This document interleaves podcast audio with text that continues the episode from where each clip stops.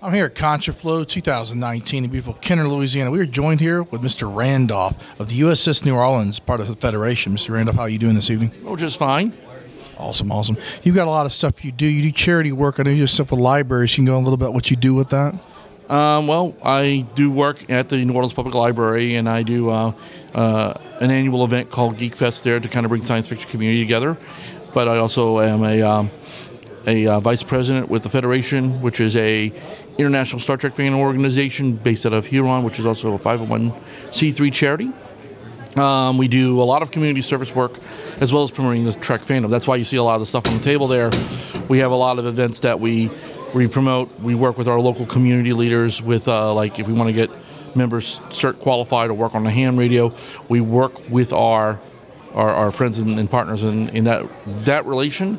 Whereas, and then at the same time, we will go to various conventions and then work with our fandom partners as well. Very, very cool. And your, your particular uh, ship is part of the uh, Federation. You've got a lot of the Star Trek stuff. You've got all these new series coming out. Right. Have you seen the Picard show? I'm pretty sure you have. What do you think Yeah. about it? I think uh, the Picard series is a great direction for the series.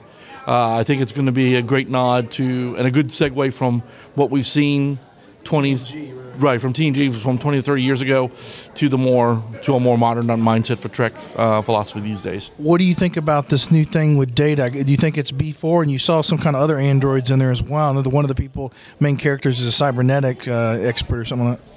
I think what we're looking here is that that's a dream sequence.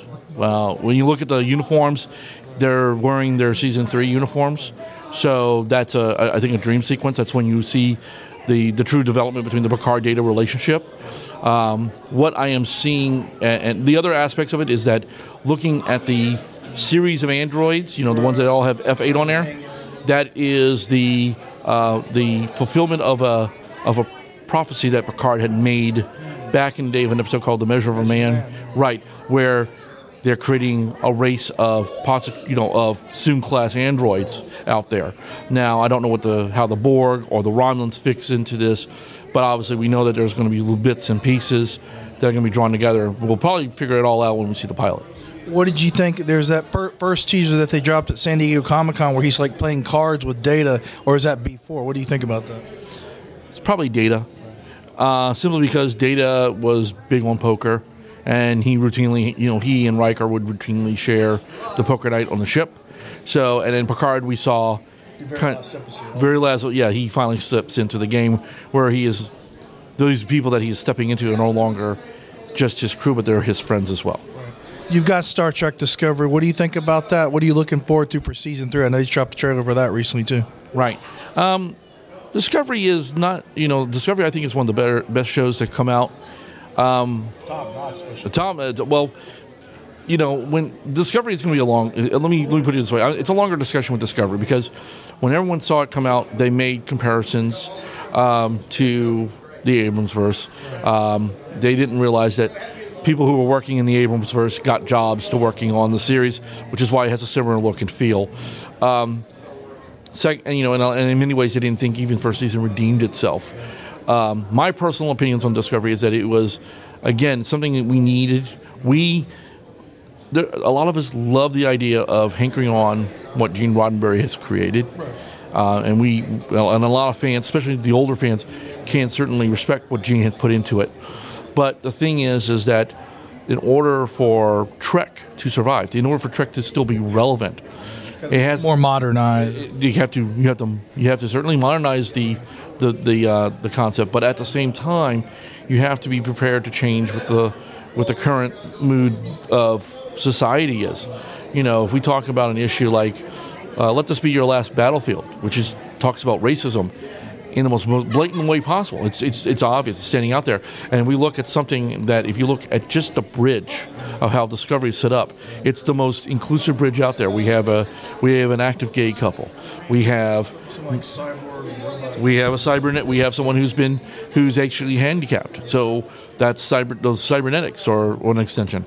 We have people who are are women and people of you know minority origins, all sharing the bridge. And half the demographic of the bridge is is very diverse. And the fact that we still have a token alien in regards to Saru.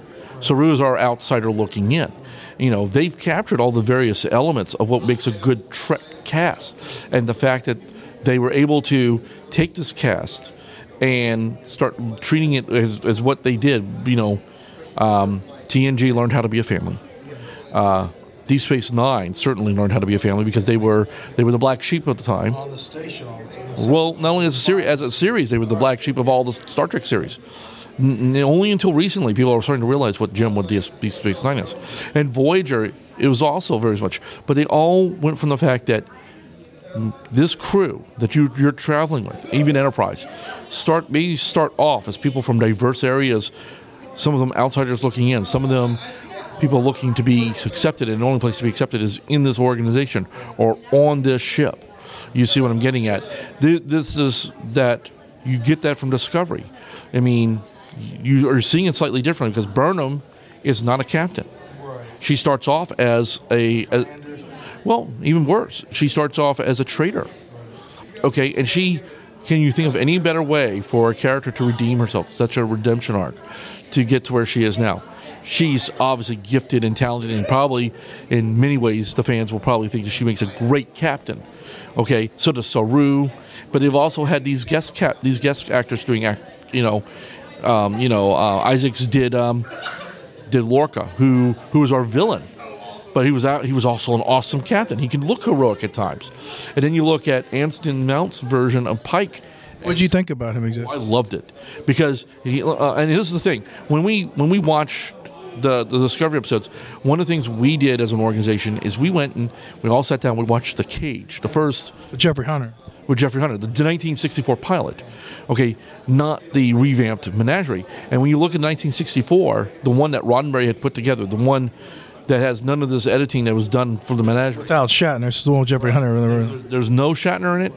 You can see the the the genesis of what would be Star Trek philosophy and fandom because you have a woman who's the first officer, you have an alien science officer, you have Pike, a a tired but but heroic captain. You know, you had a there was opportunity to turn that cast into as much as a family. And the thing is that when you see what Discovery did with that, because now we're looking just just to, without ruining anything for anyone.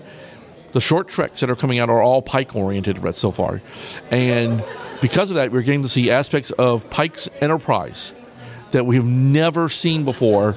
And the thing is, is that you know this is something that should not be polarizing to the fandom, because this is going, this is this is Kurtzman's and his team's love story to the original series. It is. It's a love letter. It's. It's. There's no. It's, there's no other way to describe it. They don't want to offend the fans, but they also have to. They're also in the business. If you understand, we're in the. They're still in the business of the bottom line, of, of getting you know meeting Viewers and stuff like that for CBS All Access. uh, their metric. You know, they're going to have to make money. They're going to have to do this, and this is why, in order to do that, they have. You know, these guys have to research their their audience. Their audience are not fan, is not fans, Fans are part of the audience. huh? Fans are part of the audience. That's correct.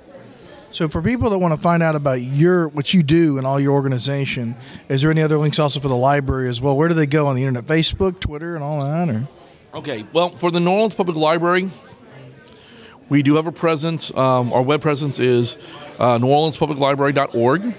Uh, we do have a Facebook presence. As a matter of fact, many the New Orleans Public Library's 15 branches all have Facebook presence. Um, there's a Twitter presence and everything. So you just have to type in New Orleans Public Library, and something will pop up which can work for you. Um, for the USS New Orleans, we're on Facebook as Starship New Orleans. What about for the federation or the, the actual club? The club that we, we represent is called the Federation. It's short for International Federation of Trekkers.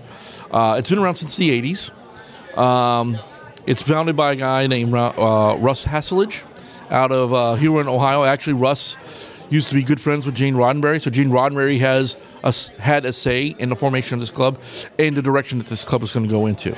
So that's why we're stronger in the community service. Um, we have many actors from the Trek franchise and the Roddenberry family that basically will co- have endorsed us.